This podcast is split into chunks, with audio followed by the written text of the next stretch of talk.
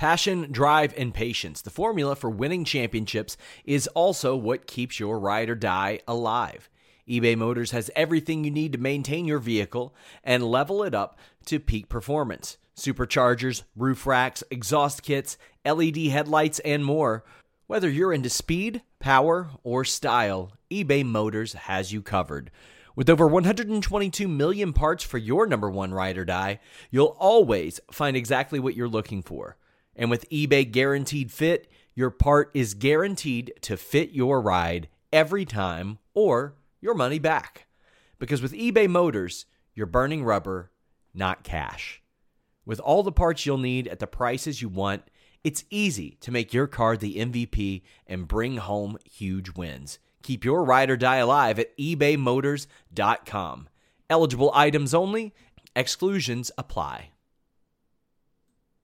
When you need mealtime inspiration, it's worth shopping Kroger, where you'll find over 30,000 mouthwatering choices that excite your inner foodie. And no matter what tasty choice you make, you'll enjoy our everyday low prices, plus extra ways to save, like digital coupons worth over $600 each week. You can also save up to $1 off per gallon at the pump with fuel points. More savings and more inspiring flavors make shopping Kroger worth it every time. Kroger, fresh for everyone. Fuel restrictions apply.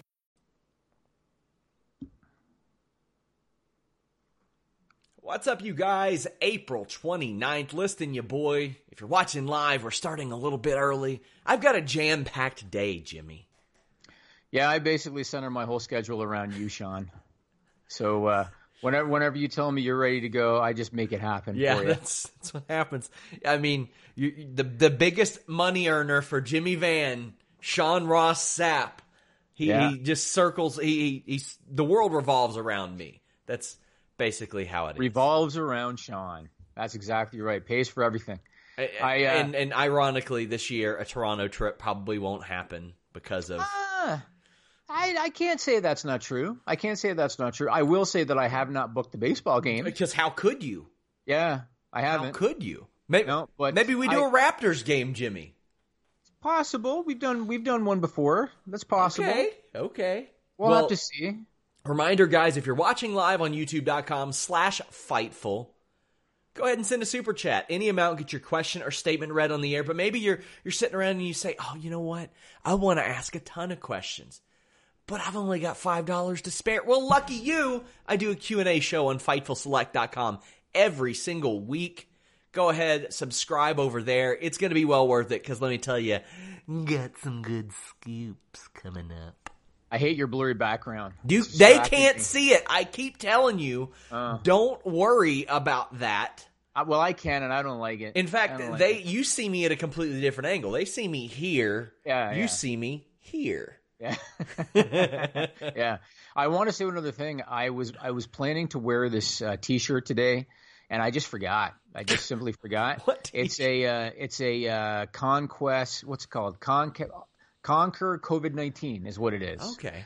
And it's a charity where the proceeds are going towards getting uh, materials for essential workers. And uh, I ordered a couple of them, and uh, I believe the website is conquercovid19.com. I think. We could literally But make was- those ourselves. I was planning to, yeah, I was planning. It's it's funny because they kind of look like the old Austin 316 shirts Ah, in terms of the design, but I was planning on wearing it and I just completely forgot, so I'll wear it next week. But check that out. I want to start by asking Sean Ross Sapp. You had an interesting interview today. I did. It's not going to come out for a while, but let's be real, Jimmy. I've had a lot of interesting interviews. yeah, I talked to Jon Moxley again. How'd that go? Very well, very well. Now we we did it in promotion of his Cage Fighter movie, and you can't not to pat myself on the back, but I'm going to do it. He's playing a pro wrestler in that movie who is moving to MMA, and that is right in our wheelhouse. That is, Yes, is. that is legitimately the the point of our existence as a website is the crossover between MMA and pro wrestling. So that was really cool. Uh, we talked Bloodsport. We talked about him watching uh, WrestleMania. We talked about AEW, WWE producers, how much input they get, uh, about whether he thinks Chuck Liddell and Luke Rockhold would do well in pro wrestling because they are In also- 2020? They're also in the movie. Well, here's the thing: Yeah. Chuck Liddell has like mentioned it in the past, and nice. in the recent past. And uh, yeah, it's it's a I really like the interview. Really like talking to him. Uh, second time in a few months, and it's like, what am I gonna do? Say, ah, you know what? No, I think I'll pass on that Jon Moxley guy. I think I'll pass on the biggest star in wrestling outside of WWE. Uh, You no, think that- so? I think Jericho's a bigger star than he is. Well, all due respect. you, you could, hey, you know what? You could throw that argument out there, and if Chris Jericho wants to do an interview with me and state that case, he is more than welcome to. awesome. But I thought you were talking about my interview with RJ City, my 51 minute interview with RJ City. I, I I'm embarrassed to say this. I didn't know that you did an interview with RJ City. Well, I did 51 minutes. It's going up this weekend. It was a lot of fun, as all of our interviews with RJ City are. But uh, our super chats are fun too. And Anakin JMT says, listening while back at work, not sure how automotive is essential, but I'll take the extra 30% pay. Thank you for all you guys do. What are Jimmy's thoughts on WWE pushing back against the trademarks of Cody Rhodes? Now, uh, first off, I want to say thank you for going to work. Anybody who's at work, or just working from home, I thank you for what you're doing. I appreciate that. Glad you're getting a bump in pay as well if you're going through the risk. So the Cody Rhodes thing, they didn't oppose Cody Rhodes, the trademark. They opposed Yeah. some of the other ones, which to me, I'm fine with. It's business. Yeah. And and you got to remember that they own all of those. It, it was I believe it was Slamboree and a few other names of events. Yes. WWE owns all, all that old footage, and you never know. You never know if they were to decide to do. You know how they do these live events sometimes. Then they they refer to them as say Starcade or something. I went to Starcade, and the only reason I went is because it was Starcade, Jimmy. Right, right. So, if it, quite frankly, if anything, uh, I'd say they, they should not have let them uh, lapse in the first place. But uh, the Cody Rhodes name, fine, wh- whatever. If, if if I'm WWE, let them have it. I mean, what do you what do you for them to hold on to it? It's strictly out of spite. You know what I'm saying? So let him have it. He has legitimately referred to himself as Cody Rhodes before he was ever Cody Rhodes. I mean, he Yeah, but you know what they used to do, and I used to love this. I thought this was very creative. Is they used to announce him and Brandy by saying Cody and Brandy Rhodes. Yes. Yes. like that. I do liked too. Yeah. And the Cody thing, it works. He's established himself as a singular name, which was the goal that he had to begin with. But Cody Rhodes, I mean, come on, and everybody calls him that anyway. I agree. Everybody calls him that. Rex- Um, and then they can do the Rhodes family thing, and you know, Rex Joseph Calmarin says, "Aren't shareholders suing Vince for giving misleading info, uh, like no Roman Reigns because of low ratings? Will they add hi this uh, blame new talent for low ratings in the lawsuit? I know this is something that you're uh, pretty passionate about clearing up, Jimmy. I actually Skyped Sean yesterday. We're doing this on April 29, and I mean no disrespect to whoever posted the story on Fightful. Uh, I hit up Sean yesterday and I said, "Hey, that that story somebody put up about that lawsuit, that's not news." And uh, and and I told Sean if you go to any of WWE's financial sites, and Yahoo is the one that I tend to use. Yahoo. So I, I do. They- I love they how you. I know. I just like how you say Yahoo. Yahoo. Yahoo. Yeah. What I say? You- Anyway, you are painfully Canadian. I don't I don't say again, all right? I don't say again. He just did. Right. But anyway, if you go to any of those sites, you will see press release after press release after press release from these little firms that are filing uh, class actions against WWE. And I told Sean yesterday, like I, I, I saw the list of the two persons that were mentioned, and I said to Sean, "Who are those guys? Like, are they even like major shareholders? Do they have like a hundred shares?" unless it's a major shareholder. And if you go on any of these financial sites for WWE, they list the major shareholders. You can see them right there. Unless it's a major shareholder, these stories are not news because these firms are looking for a handout. That's why they do them. I refer to them as the market version of ambulance chasers.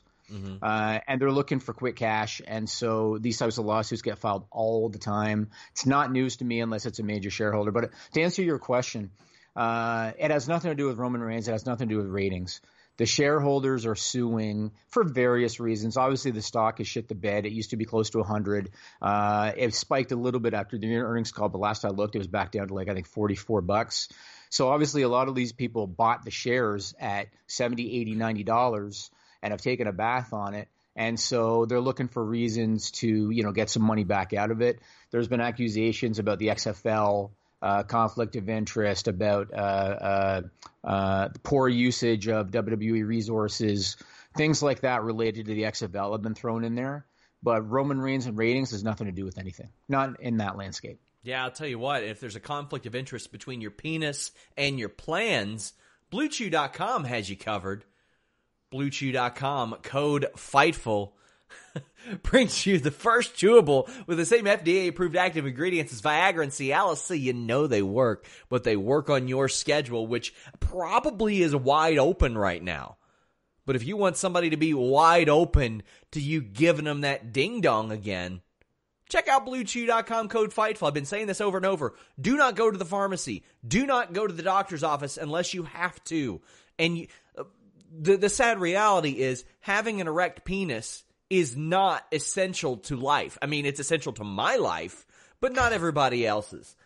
So Blue Chew gets you there and it's prescribed online through their affiliated physicians. It's shipped straight to your door in a discreet package, far more discreet than my ad segues. That's for sure. I mean, you're not going to have your mailman coming up and saying, and if you want a hard penis, you're in luck because here's your shipment. Because they don't know what's coming your way. They're, they're sifting through the mail. They're doing all this. They're not all up in your business. Use that code FIGHTFUL. Get your first shipment free just pay $5 shipping. Got to pay the mailman. Got to pay him in these tough times and any times. But I hope that you all don't have a tough time getting an erect penis and having fantastic sexual performance because it's not just for people with a problem. BlueChew.com code FIGHTFUL. There you go. I meant to do that last week and I forgot to print it out. Well, we got we got more super chats. People being real good to us. Okay. DJ Cass says Braun has really not felt like the guy on SmackDown. Uh, Drew McIntyre feels more like the guy. What do you think? I absolutely agree. I, I uh, do too. And and yep. The first thing we see, Jimmy, is Braun coming out with Alexa Bliss. What you got me a gift? Man, yep. he's so much better than that. Yep, I agree. And uh, when he showed fear holding up that mask, you know, Braun Strowman never showed any kind of fear before. He peaked. I forget what WrestleMania it was when he chose Nicholas as his partner. That was his peak and it's been downhill ever since. And most of it is not his fault. Most of it is the way he was handled creatively. We used to talk about mixed match challenge. The way that he acted with Alexa Bliss on mixed match challenge was yeah. embarrassing. Embarrassing, and that was when he was at his peak on uh, on the major show, acting like a moron in mixed match challenge. Yeah, Drew McIntyre, and, and Drew McIntyre has a presence about him. He's got you can tell he's got a lot of confidence now. Mm-hmm and uh, and he's got a presence about him, and he's always looked like a star, and now he's got the presence of a star. He is definitely the man right now. The WWE. Braun Strowman that I knew would have just stomped the gift and then picked up whatever was in there and been like, "Sucks." Yes, and that that would have been that would have been that. Uh, yep. Rob Wilkins says, "Question for Jimmy: Without naming names, do you think the backlash and defense on Omega's match last week was justified?" Justified. I think, it, or if AJ Styles had the same match, would this get the same reaction? Did you see any of that, Jimmy? No, I, to be honest, I have not. Kenny Omega faced a guy named Alan Angels. He was actually the guy who threw the drink at, at uh, MJF a few months ago. He was the oh, guy was that when Omega sold too much? People thought he sold too much. Yes, and Dave Meltzer thought no, not so much, and Ryan Satin was very adamant. I, and honestly, I wasn't nearly as vocal about it. I agreed with, with Ryan. I thought that Kenny Omega should have looked like a dominant dude and whipped the guy's ass for a while. Now, I'm sure it's nice to throw Alan Angels a bone, but Kenny Omega's the star. I look at it from a few perspectives. Uh, the first is they got a lot of time to kill because the empty arena setting, and we're going to talk about it more later, uh, talking about Raw, but they have a lot of time to kill. They've got limited rosters. You got to fill two hours of TV with a fraction of your regular roster. So I can kind of understand it from that perspective. Uh, also, with all due respect to Kenny Omega, and this is just my opinion, I think that his stock and the Young Bucks stock has dropped since they started with AEW. Uh, and I think it's because of the, the way they've been handled on television. The Young Bucks, to me, are nowhere close to where they were when uh, when they were peddling the T-shirts at Hot Topic and all of that stuff. And a lot of it is because of creative and because they've been too maybe gracious in putting people over. And maybe you can look at that match as an example of Omega being uh, too selfless uh, in order to make somebody else look good. but he, he's not the Kenny Omega that he was when he wrestled Jericho in New Japan right now. He's just not in terms of his superstar caliber. And so I would have a bigger problem with it probably if it was Moxley that mm-hmm. did that. Uh, but Omega right now at this at where he is right now, I, I can I can accept it. Anakin JMT says, "Can Jimmy explain why XFL would have to file for bankruptcy and wouldn't be able to return next season if Vince had all that money set aside?" And yep. So only Vince McMahon knows the answer, and my belief, and we've talked about it. I think that at least one of the broadcast partners pulled out. Yeah, that's and, what I think it was. And it's all a matter if they're up for renewing next season. If they they come back and they say, "Hey, we would like to try the XFL next season on on the channels," do you think it comes back? Nope. Man, uh, I, I think I think they're going to sell the assets. Uh, because they they claim that they have 10 to 50 million, which is a pretty big range, but they claim they have 10 to 50 million in assets, 10 to 50 million in liabilities. We don't know if it's 10 in assets, 50 in liabilities. We don't know. Uh, I, I did read that Vince McMahon was smart. The last couple of cash injections that he gave them, he did it by way of a loan because I think he saw the writing on the wall. Mm-hmm. And so he set himself up as a creditor by doing that. But uh, mm. no, I, I, I think that they are done. And again, I think that at least one of their broadcast partners pulled out. And I think Vince McMahon understood. Uh, okay, because everything is gray area right now. When are we going to have crowds again in arenas? Uh, when we do have crowds, how's that going to be set up? No one's spending money right now. Plus, most of these TV networks have been taking a bath financially anyway. Yeah. And so I think that Fox or ABC probably pulled the plug. That's just my gut feel. And I think that Vince looked at it like it's going to be very difficult in this landscape to get another broadcast partner.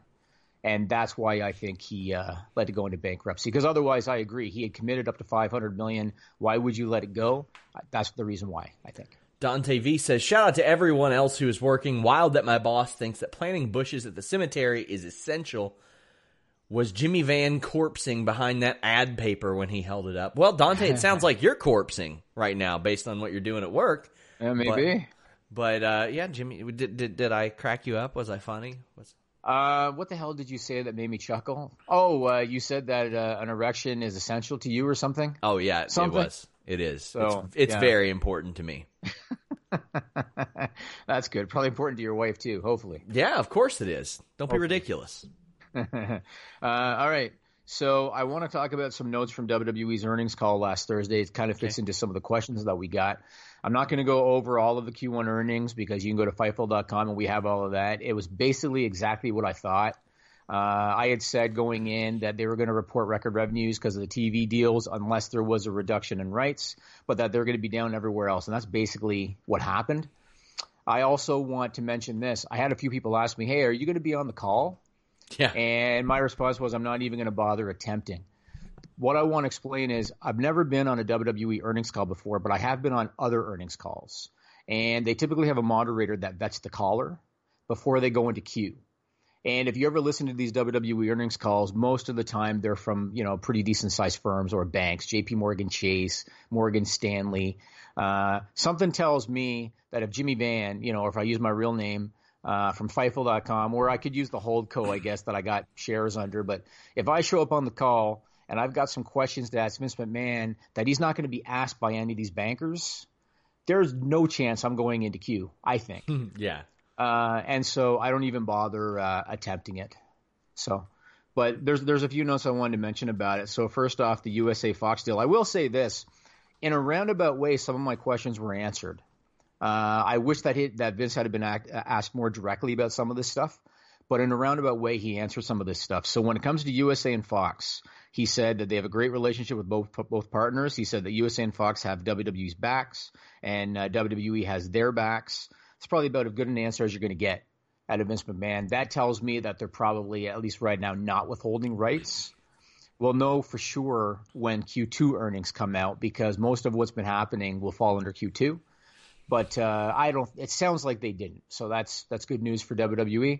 Uh, Saudi Arabia, he said that they he doesn't know if they can produce the second show this year, but if not, they can just tack it on to the end of the contract, and they're not going to lose any money. That's good. That's another question that I had. One thing that was notable out of this, and again, no one is going to call Vince out on this shit, and this is what's annoying about these earnings calls. Everybody's like, "Thank you, Mr. McMahon. Thank you, Mr. McMahon."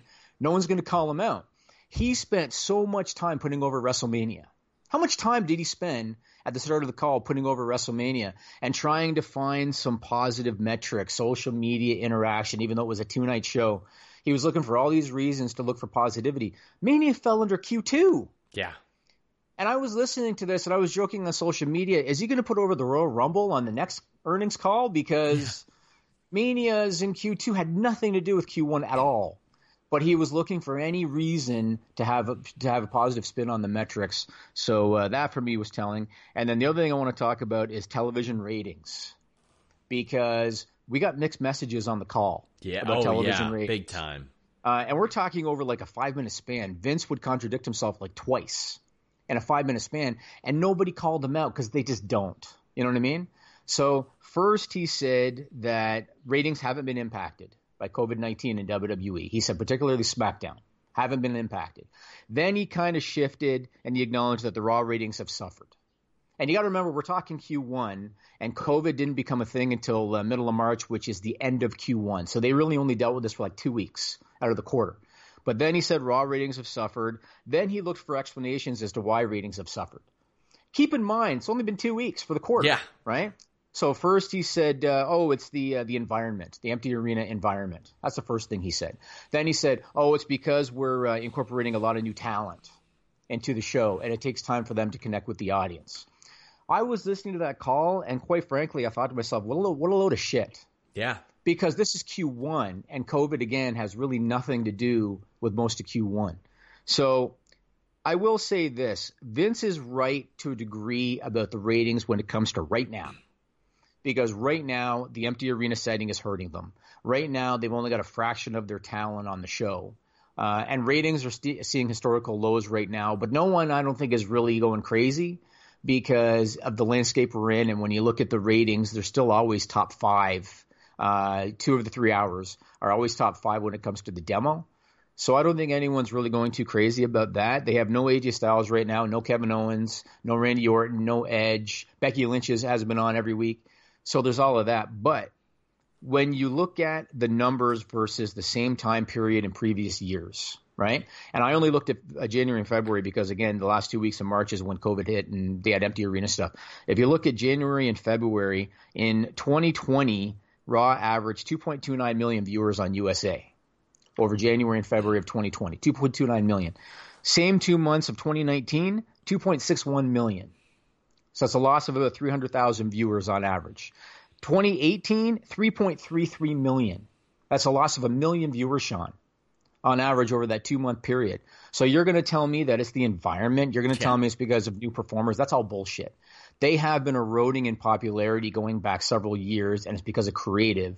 But once again, when you're on these earnings call, no one's going to call them out on that. One girl was uh, was putting over how they're seeing record sub growth on the network, which is a complete and utter oh, bullshit thing to say. Uh, and she was a caller, right? Said, Oh, she was ridiculous. Ooh, she that was, was ridiculous. Because like we all knew, because they they wouldn't even tell us how many paid subs.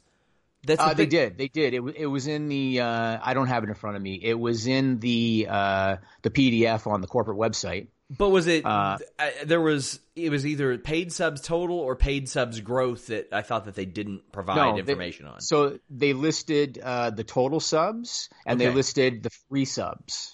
Okay. So if you do the math, you can figure out the difference. Sure. And the reason that this girl called it record sub growth is because for the quarter they showed I don't remember the total. I think it was like 2.1 million subscribers. I think somewhere in there. She, and they called that. Meant, she meant record substitute growth from all the substitute wrestlers they've had to bring in to well, replace if, others.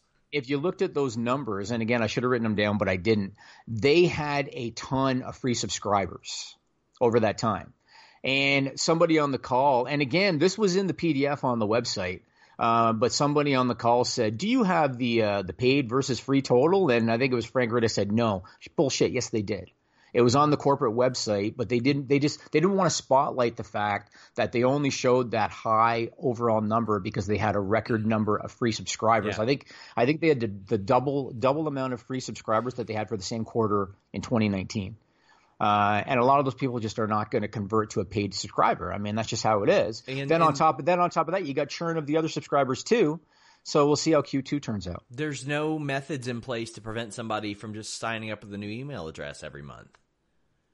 And I, have heard so many different stories. So I, I have been a subscriber from the start, and I've never canceled, so I can't yeah. really comment. But I've heard stories about how people would cancel and then they would get offered the free trial yeah. again. That I, I mean, mean, that happens with a lot of subscription services. But yeah, it's uh, man, the, the numbers I, are convoluted, and and again, when that girl said congratulations on the record sub growth, I was ready to hang up the call. Yeah. Oh, I, I did a thing where I was looking back at some of the times when WWE would one actively troll their fans, or two be like, "We're changing" type of thing. And I went back and I looked at when Triple H came out and cut that promo about fans crying and whining and said, "Oh well, me and my friend Mark will quit watching." And I right. looked, and they have half, less than half the viewership now than they did on that 2014 promo. And I had so many people saying, cord cutters, DVR. DVR was around then, Jimmy. It existed then. Three hour Raws were still a thing then. Uh, yeah. Three hour Raws have existed for what, eight, nine years now? Yeah, I mean, I will say that cord cutting has affected all of television.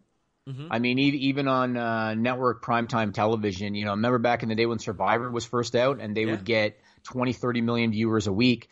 Now a good show will do six or seven. That's a good show. Well, I mean, even even then, it's like people just aren't as interested in the show. The Last Dance, the Bulls documentary, did like 14, 15 million. People wanted to watch it. The Walking right. Dead isn't doing 14, 15 million anymore. People no. stopped being as interested in the show. Yeah, but no one is going to tell me, well, the reason that Raw used to do, you know, six, seven million at their peak and they're doing under 2 million right now is because of, of cord cutters. That's complete and utter bullshit. That's yeah. not what it is at all. They've Adam, been slowly eroding because of creative. That's what it's been. Adam Pearson says, Sean, looking forward to you smashing the quiz tonight. As someone who is a fan of Wrestle Talk, I can well and truly say they don't stand a chance. Yeah, I'm doing a quiz thing with Wrestle Talk in parts fun known. Adam Blampied and a couple other people. Uh, I think it's at 4 p.m. Eastern. I'll be live over there, so check that out. Uh, watch me dominate some jobbers. Awesome. I want to say one other thing about WWE TV, and this is this is specific to Raw, kind of more so than SmackDown.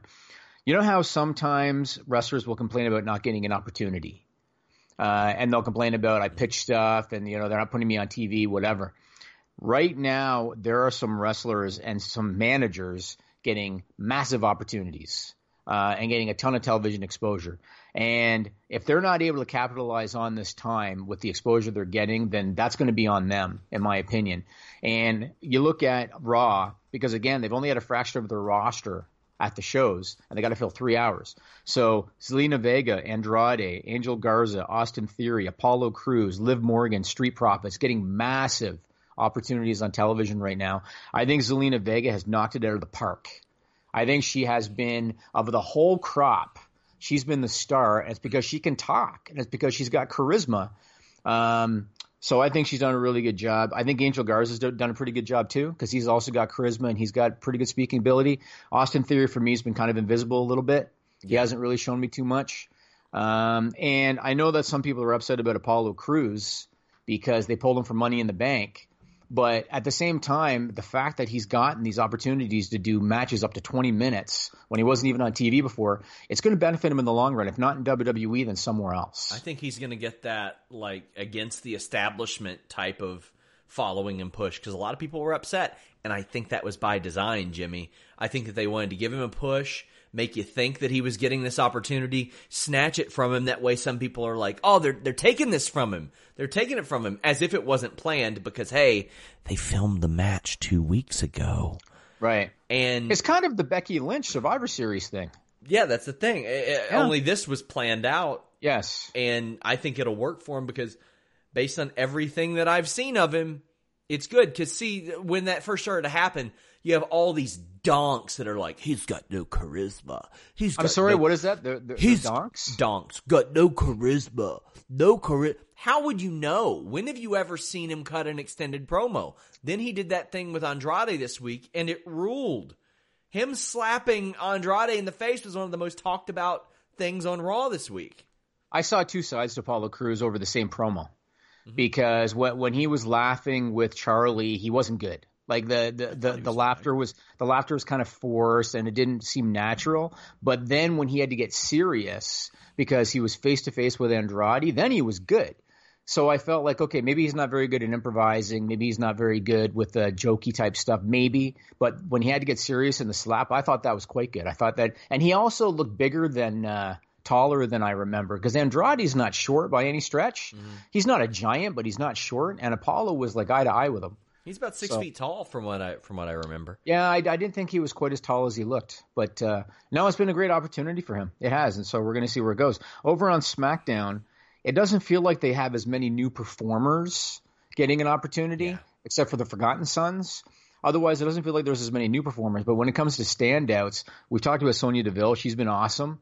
Uh, I also think that Otis is great, very entertaining. Mm-hmm. The only thing about Otis that irks me just a little bit uh, is he is doing the supposedly serious program with Dolph Ziggler, who's you know been kind of threatening his girlfriend, and when he does run-ins to attack Dolph Ziggler, he still puts in the goofy mannerisms. I don't like that at all. I don't like, get it, and and you don't have a live crowd there, so who are you doing it for? You know what I mean? It doesn't like no no offense, but if my girlfriend's getting attacked, I'm not going to run out there and shake my dong all around. the, it's not uh, Uh, one. It's not appropriate. I would like it if you did. That'd be kind of funny. I mean, maybe maybe Fightful Select guys. Maybe that that'll oh. be that's the five thousand dollar tier one thousand subscribers. One thousand subscribers. Sean Ross Sapp. Yeah, I'll do, I'll set up a skit where my wife gets attacked and I run out and save her. But then the only thing that I'm worried about is shaking my dick around. Exactly, exactly. Like there's there's I find a lot of the guys and and uh, I've read some stuff online uh, from some experienced wrestlers talking about working in front of no crowd. And I guess some of the the newer wrestlers don't like it because they're not used to it and some of the more experienced guys are fine with it because they've done indies in front of like no crowds. So they're kind of yeah. used to it. I still find that a lot of the wrestlers on WWE television are showboating to no crowd. Yeah. Like they're they're still standing on the corners, they're still gazing like this when they're standing on the corners. I'm watching that going, what are you doing? I don't care what you did 2 months ago. You got to pivot because now there's one camera. Well, I know they got multiple cameras, but Watch you're, WCW. you're playing the camera. Watch WCW stuff. They used to work to the camera a lot. They right. would go and they would talk to the camera. You got to do that now. Yes. And I've been. I, so it's funny. Triple H, a big talking point from him has been him saying there's a lot of things that are going to change in this business forever because of this. I think that might be one of them. I think they might find the value of talking to a camera. I used to love it when people would heel on WCW Saturday Night or Pro or whatever it was, where they Barry Windham would have some jobber by the face and like drag him to the camera and ham for them, and I was like, damn, what a mean son of a bitch. I mean, I watched Dark Side of the Ring last night, and Dr. Mm-hmm. David Schultz, he was a little before my time. I was like, damn, that guy could he could work an arena of nobody if he wanted to today because he would make that connection with the camera and it would transcend the screen. And that's why yeah, he was legitimate. He David was, Schultz was legit. I, I put a tweet out last night that I bought everything about his character and I'm not sure that it was a character. And that was the point. That's yep. that was the point of the Stossel slap because you didn't know about David Schultz what it if it was real if it wasn't. There were little things about that like John Stossel would pivot, which is you know, something an interviewer might do when they're uncomfortable. And David Schultz's eyes didn't leave him the whole time. Like he followed him. And I was like, that that's a little thing. That's a little thing that I think that a lot of people could could take a tip from. I watched him and really got to see more of him last night than I ever really had before. Okay. And okay. I was like, yeah, there are people that could take some some inspiration from that guy. So I, I after he left WWE, he spent time in Montreal for international wrestling. And I was I was going to talk about this later, but since you brought it up, we'll talk about it now. The uh, the Dr. David D. Uh, uh, Dark Side of the Ring episode. He actually worked as a babyface in Montreal. Okay. And it was very weird because he still basically acted like Dr. D. David. What's the easiest choice you can make? Window instead of middle seat? Picking a vendor who sends a great gift basket? Outsourcing business tasks you hate? What about selling with Shopify?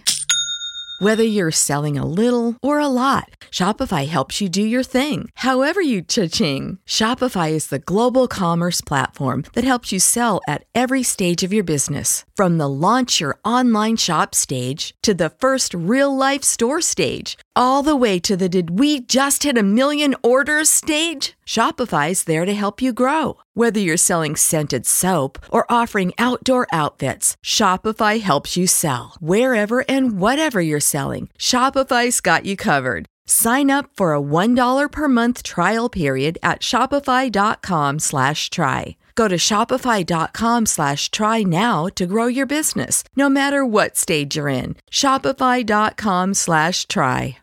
Schultz, but he was at, he, he's working as a babyface. I've talked to guys over the years about him, uh, different guys that had worked with him, especially in Montreal. He was a loose cannon, legit. You never knew legitimately what he was going to do, and he was the wrong guy for John Stossel to be interviewing. And and I will say this, and and if people aren't familiar with this uh, whole story, you can go on YouTube and you can uh, look up John Stossel wrestling, and the 2020 report will come up. I will say this. Uh, I am not in defense of physical assault in any situation, and John Stossel did not deserve, excuse me, to be struck like that.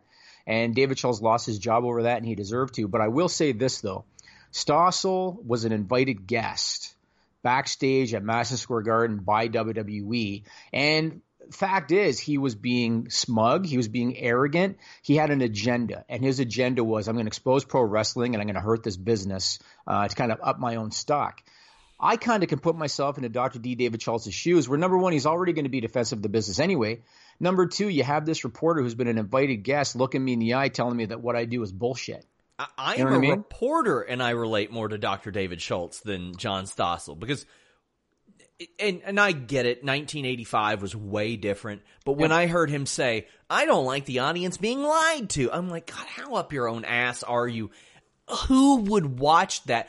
I mean, even Eddie Mansfield, who they had do the expose, said, "Of course it's not real. Anybody that would believe that it's not is an idiot." Like, yes, and yes, I kind I, of believed him that he was pretty adamant about getting the boys health care and all that stuff. I thought that he was a little more sincere than he was giving credit to in that regard. Uh, also, I thought Jim Cornette was really good on there. Uh, there, there are some that Jim Cornette is really bad on, like the the Montreal screw job. I, I hate when these episodes become him versus Russo. Mm, I hate yeah. it. It happens once a year. But he was really good there. But David Schultz, man, like I I bought everything about that guy when I saw this. And I didn't get to see a ton of him before. But you bring up the Mr. T thing that, that happened a little bit later. I think that's why he got fired because as he mentioned, a couple weeks later, or yeah, just a couple weeks later, what Hulk Hogan did to uh, the guy from Law and Order. What was his name? Uh, uh, Belzer or something? Men, Belzer, uh, Richard Belzer. Yeah. What he did to Belzer was way worse than the slap. He choked. He choked uh, Belzer out cold. Belzer fell limp to the ground, cracked his head on the floor, You're and right. bled everywhere. You're right. However, John Stossel did not tell David Schultz to slap him in the face. That that's true. That's true. But so, also, me, I, a little different. I don't think Belzer asked Hogan to crack his skull open on the floor either. Well, no, but that wasn't intentional. It, it, it's not like Hogan threw him into the floor. Like he let go and he probably shouldn't have, but he didn't intentionally throw him into the floor like that. Yeah, you know. And at the same but, uh, time, uh, like I'll have people, and I get it. WWE isn't keen on giving a guy like me interviews either.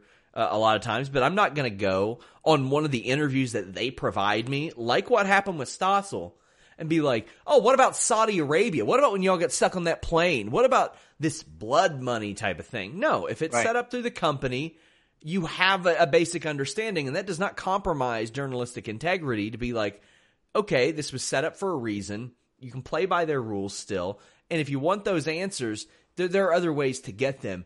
I thought John Stossel was way too up his own ass about that. Absolutely. Are you telling me that ABC called Vince McMahon and said, "Can we get backstage access as MSG because we're going to do an expose on pro wrestling"? No yeah. chance. No chance. They called Vince McMahon to talk about, oh, the, the, the boom in popularity, and we're going to give you this mainstream exposure. Ahead of WrestleMania. no chance Vince would have. Yeah, like Vince McMahon never would have gone for that if he had known what the agenda was. And, and again, I, I'm I'm not going to defend anybody for for you know assaulting somebody Yeah. else. But Stossel again, he was arrogant and smug, and he had an agenda, and he did it as an invited guest at a show. And And so and you know, David Schultz could have hurt him a lot worse. It was a very, very swift slap, as Jim Cornette pointed out. Yeah, it was it was a very swift one, as Jim Yep. Cornette pointed out. He could have messed him up, and I did think that the line of the show was John Stossel saying, "The pain went away when I got paid." yeah, yeah. I mean, they settled, and he got money out of it, just like Belzer settled too. Two hundred uh, eighty thousand dollars. Who got that? Stossel. John Stossel. Okay, okay. Yeah, good for him. Whatever. Did do you know what uh, what David Schultz did after wrestling? Did they say it on the documentary? Yeah, the uh, the bounty hunting. Bounty apparently, he was pretty good at it, and he has he's he that dude's so charismatic. Jesus Christ! He, he would have had a run with Hogan because again, this is before Mania One. This is when the '80s boom period was just about to start, and he would have had a run with Hogan had that not happened. yeah, Um, but it is what it is. I mean, again, he shouldn't have done it. He was just kind of he was protecting the business, and Stossel again was being a dick, and it was just kind of something that he just kind of did off the cuff, and I think he deserved to get fired over it. I think it's a real uh, uppity thing to be like, oh, you're doing the public such a great positive service, saving lives because you let people know wrestling wasn't real. Hey, Chief, everybody knew. Oh, okay, I don't want to say everybody. That's a blanket statement, but almost everybody knows. A lot of people did. Yeah, a lot of and people did. hope you all know you can send a super chat, get your question or statement read on the air. Rob Wilkins says, Jimmy, I've been forgetting to mention last week how awful the passing of Colby Cave. Uh, when hockey returns, can Oilers put his initials on their sweaters? Absolutely, they're going to do something. Absolutely. So he was a forward with the Edmonton Oilers uh, of the NHL. He played for the Bruins before the Oilers. Uh, he passed away from a. Uh, I can't. bel I remember exactly what it was with his brain. Uh, he had bleeding He had on the brain. He had a cyst of some kind, didn't he? Yeah, and he had bleeding. He had uh, a brain bleed, and uh, started out as a headache. And oftentimes it's sad because oftentimes in these situations, people just think it's a headache. They pop some Tylenol and go to bed, and that's what he did. And overnight, he fell into uncon- unconsciousness and ended up passing away. He was only 25 years old. Yeah. So sad situation. Very sad situation. Uh, Yep. Man, that sucks. 25. 25, very young, and I think he got married within the last year. Ah, that's heartbreaking. Yes, so it was, a, it was a really sad situation. I want to uh, uh, talk another point about Raw, and that has to do with NXT wrestlers because I've seen some complaints on social media about how they're bringing up these NXT wrestlers and they're all losing, and how they're making the NXT brand look weak again and all of that. This is just my opinion. Uh, number one, I'm cool with enhancement matches. And, and remember how long ago we talked about it on this podcast? I was saying bring back enhancement matches Yeah. before they, you know, were doing them because you need to build guys up. If you're trying to establish a guy to get him ready for a title, you got to build him up. And so I'm a fan of it. The other thing is these NXT guys that are being brought up. It's not like they're using Adam Cole and and Gargano and Velveteen Dream and Tommaso Ciampa in enhancement roles. They're using guys like Denzel Dejournette and Chase Parker and Matt Martell and Shane Thorne and Brendan Vink, guys that are still kind of new and they don't really have much of an establishment on the NXT brand. They've had no extended pushes. It really, the only Right. one, Shane Thorne, as a member of TM61, and that that's done. Yeah, so for that, I don't have a big problem with it. Uh, I think sometimes people, again, they just have an agenda to push. And so they want a, a reason to crap on WWE, and they're using that as a reason. I don't have a big problem with it. Again, as long it. as they don't, as long as they don't use guys guys that are established in NXT, I have no issue with it. And look at Al Snow, Matt Hardy, Jeff Hardy, Mick Foley. A lot of those people were enhancement guys on WWF TV well before they, I mean, Matt and Jeff immediately before their push. Al Snow did it and figured things out. Johnny Gargano and Tommaso Ciampa were if basically celebrity enhancement wrestlers in 2015, 2016 before they got their big push and they're doing just fine. People get better, people adapt, people even in MMA, Jorge Masvidal was not a top main event guy. He became one eventually. It can reflect reality and I think it works pretty well. My issue is when you have MVP popping up on the screen saying, "Well, you're going to get a rematch." against Shane Thorne and Brendan Vink. And I'm like, oh, goody. The guys who went 0 and 4 in April Yeah. can't wait. Yeah, I mean, let me just say this about your point because I, I heard you make that point on the post Raw Mm-hmm. show. To me, it's kind of not apples to apples. With the Hardy Boys, kind of it was. But when you got look at a guy like Mick Foley, Mick Foley, I think he only did a couple of enhancement matches, and then he left and went to a different territory, became Cactus Jack, and and then came back. I look at it like this: if say Chase Parker and Matt Martell as two examples, if they continue on nationwide television every week as Chase Parker and Matt Martell getting their asses kicked every week, then is it is there a good chance two years down the road that Chase Parker and Matt Martell, same gear, same gimmick, same everything, is suddenly going to be a star? Probably not. Probably not. However, they could take them off TV. They can repackage them. There's a lot they can do. I mean, look at Jinder Mahal. Now, Jinder Mahal is different in, in to to the point that when Yeah. he won the title, a lot of people didn't accept it because they had seen him as an enhancement guy.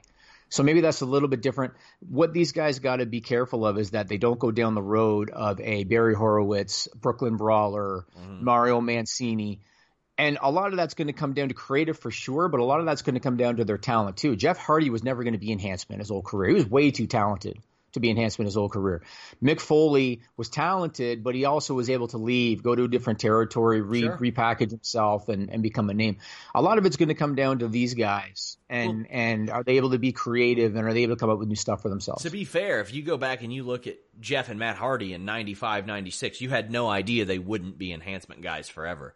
Even to Matt Hardy's gear and the way he looked in Yes. Steve Austin's first televised match, I just knew them as the guys that got beat up by everybody. Now, WWE was smart because occasionally they'd be like, Jeff Hardy beats Razor Ramon via countout. And then you're like, could he get a banana peel win in the future? Mm. Then when they started to team up, I'm like, okay, I know these two guys, they're brothers, and then eventually after legit 4 years of jobbing, they got their opportunity. This is way different now cuz they're using already contracted talent. But Right. when they threw Thorne and Vink together, I was like, all right, I'll take them as an enhancement team. I like that. I didn't like Everrise getting 70% of the offense on Cedric Alexander and Ricochet. To me, that's not that impressive. That's not, mm. that's like the opposite of doing that.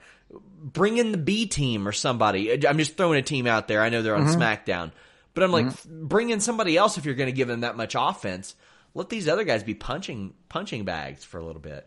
you know, the Hardy Boys back then kind of look like the Young Bucks now. Yeah, well, I mean that that was the inspiration, and I mean there, Yeah. there, there've been a lot of references to that. Yeah, yeah. Um, now, one other thing I want to mention, and this leads to something happening on Raw next week, and it kind of also leads into talking again about Jinder Mahal.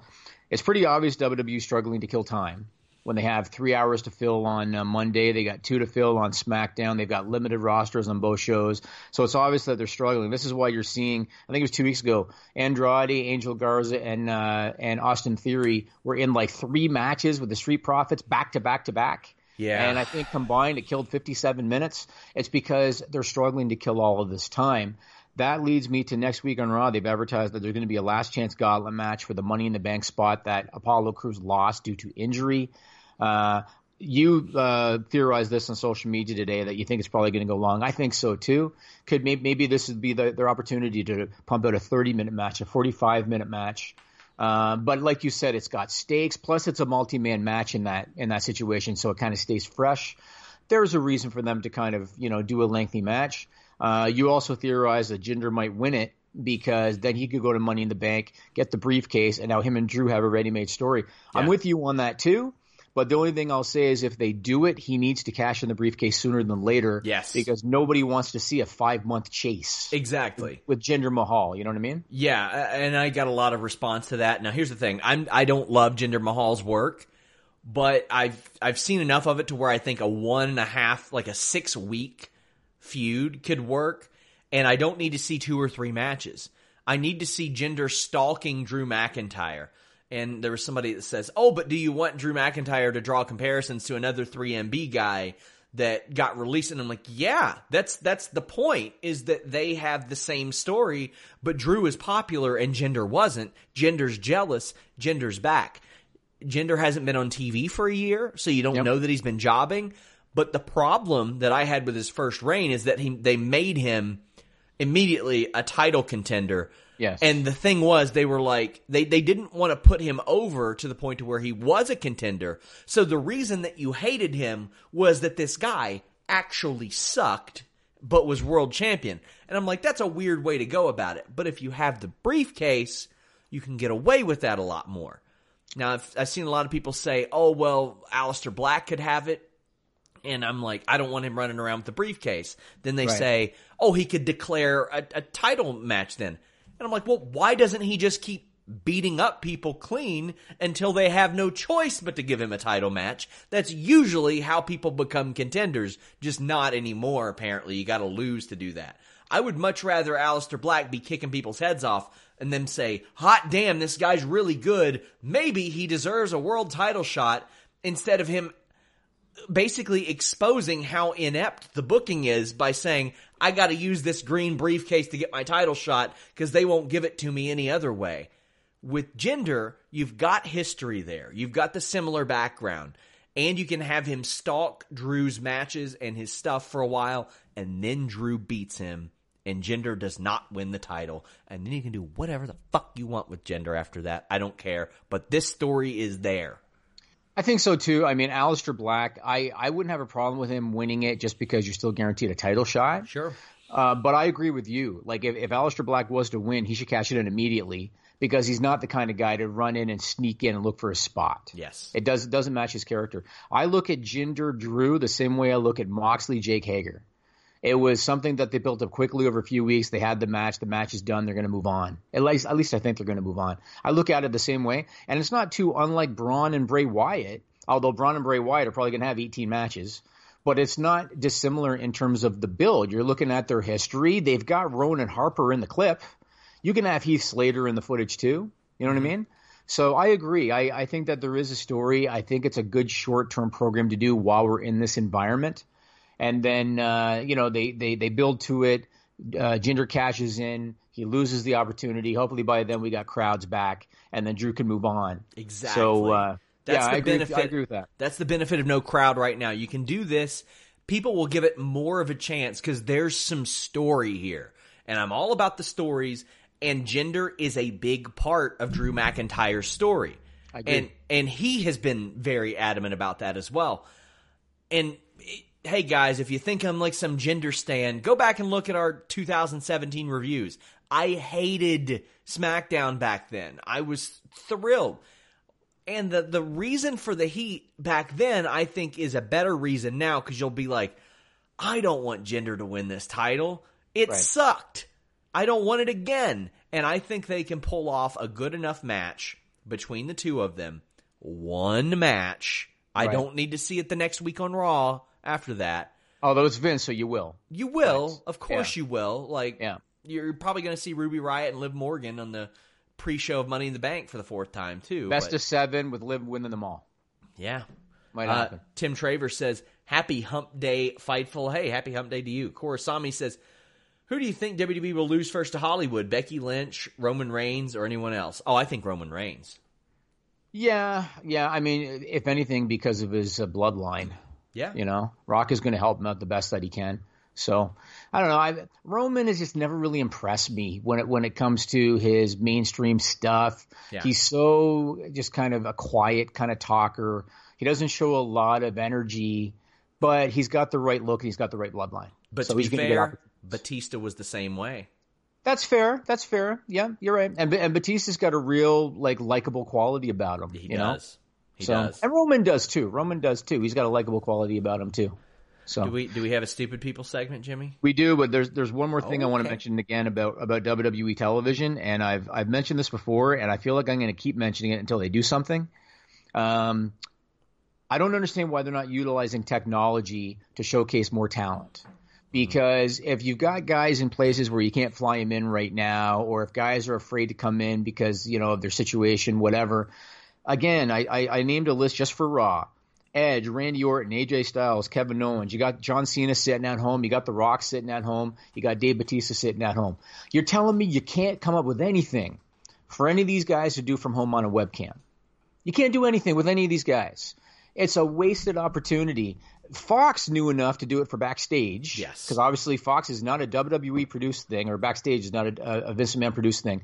So they have the foresight to do it. I just don't think Vincent McMahon thinks about it. I don't think he understands it. I don't think it, it, it kind of crosses his mind. Wasted opportunity. They got all these guys with nothing to do.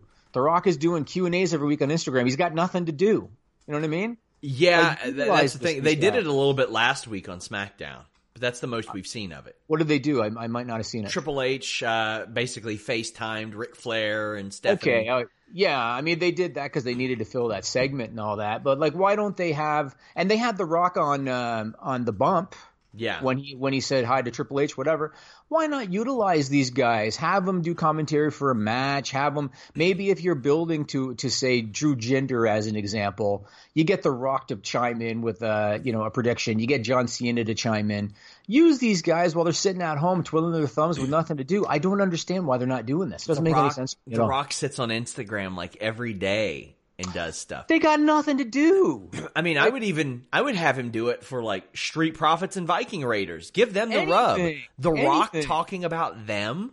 Sure. And if, if The Rock says I like the Street Profits, well, there's going to be a lot of people that then like the Street Profits just because The Rock said that. Like that's I, I've looked at Montez Ford. I've, I've talked about in the past that there, in some ways he reminds me of young Dwayne Johnson. In some ways, have The Rock talk about Montez Ford. Put him over. yeah. You know what I mean? He's got nothing to do. I cannot believe that we are how many weeks into empty arena shows? Six weeks into empty arena shows, and Vince McMahon has not one time had any of these guys on webcam do anything, call matches, put over wrestlers, nothing in six weeks. You cannot have a 75 year old guy running creative. I'm sorry. I don't want to go on about it forever. You can't because you just can't. How do you, how are you not doing that? Yeah. Doesn't make any I sense. Agree. So, I said a couple of weeks ago that I was going to take uh, uh, our viewers' renditions of the Stupid People song, and I have another one from Cameron Hutton, and so I have to do it the old school way because we're not able to produce. But I am going to play Cameron Hutton's rendition of the Stupid People song before we go to this segment. Here we go. Stupid people is what this segment's called. You might wonder why we do this stuff like wrestling at all. Used to be WWE's weekly use of stupid big names, which we'd hope they start giving wrestlers lame names. But it didn't work, so we came up with a new segment, and it's called Stupid People. Stupid people, stupid people. Duh. There you go. Beautiful. Cameron Hutton. And once again, this is going to be the coronavirus edition, Oh, part four. And I feel like I could do these forever because people are stupid, Sean. People are stupid. And this this landscape is highlighting how stupid people are. It's amazing Oh, how stupid people are. I know. So I could I could probably go on forever. So this first one, reported by NPR.org on April 25. There is a sector of our society, Sean, where common sense is just not there. Like there just is no common sense with a certain sector of society. They believe anything they read, anything they hear, including fake news, not just civilians, government officials too. We saw it with Brian Kemp, the, the, the governor of Georgia, who waited until like two months into this thing to say, oh, uh, I just found out that you could be asymptomatic and be contagious. Common sense is just not there. Now, I want to say this I am nonpartisan on politics, Sean. Nonpartisan, all right? I'm not going for one guy. I'm not going against one guy. I'm going right down the middle. Yep. Donald Trump, back on April 23rd, he did his daily briefing that he's been doing for the coronavirus. Uh, and he had a couple of doctors with him on stage. Everybody has seen this. And they talked about how ultraviolet light and disinfectant have shown to be effective against the coronavirus or against COVID 19. Donald Trump then looked at one of the doctors and he speculated maybe we can inject disinfectant somehow into the body. And the doctor was very polite and, you know, tried to get him off of it there were people watching this press conference, Sean. And Donald Trump did not say, "Hey, people at home, I want you to di- to inject disinfectant." He didn't say that. He asked a doctor on stage, "Is there a way that this could we could do this? Is there a way that we can inject this?" So within two days after Donald Trump did that briefing, within two days, okay, New York City's Poison Control Center saw a spike in calls for poison by disinfectant including nine specifically about exposure to Lysol, 10 cases specifically about bleach, and 11 cases about exposure to other household cleaners. And the next day, keep in mind, I live on the Bible Belts. There were a lot of people defending even what he said, and they're like, "Oh, well, he actually meant formaldehyde and stuff in vaccines." And I'm like, "No, well, no, he didn't." But, but, But the again- fact, but then the White House is like, "Oh, he was sarcastic," and I'm Yeah. like, "So what is it? He meant this, or he was being sarcastic?" Because if so, Homeboy's got to talk to a comedian and get better delivery because that that was not sarcastic. He was serious, but there there was no responsibility being held because there are dumb people that will do shit like this. They'll do anything. And again, I'm not defending Trump, but Trump did not look into the camera and say, inject yourself with Lysol. He didn't say that. He asked one of the doctors if there's a possibility that, you know, you could inject the body with this kind of thing. And people ran with that. And what are they doing? Are they like like taking shots of Lysol? Yeah. Like, what the hell are people doing? Yes. Duh. This next one is reported by TMZ on April 27th. So we've talked before about these pastors in some states that were defying stay-at-home orders because they want to keep packing their congregation so they can keep on making that money. Oh, and there's one guy named Tony Spell out of Louisiana. He's probably been getting the most attention because he's been defying these stay-at-home orders, right? So uh, a couple of weeks ago, he got arrested for allegedly trying to run over a protester because people were protesting that he was continuing to uh, do his church service on Sundays. He got arrested for that. They they put him under house arrest and they gave him an ankle bracelet. Right. The following Sunday, he packed his congregation again, defied the house arrest, and showed off the ankle bracelet to his congregation. This is what this idiot did. Now, this is a stupid story, not just for him, but it's it's a stupid story for the judicial system too. Because after he defied the house arrest, went back to the church, showed off the ankle bracelet, the judge in the case basically said, We're going to leave him under house arrest because we don't want him to potentially infect any of the prisoners in jail with COVID 19. So we're going to leave him under house arrest, knowing next Sunday he's going to be back at church again. You know what I'm saying? Like, what's it going to take? What's it going to take? Is it going to take like 20 people from his church dying? I, I think it's really like one people who share the conspiracy theories and all that stuff.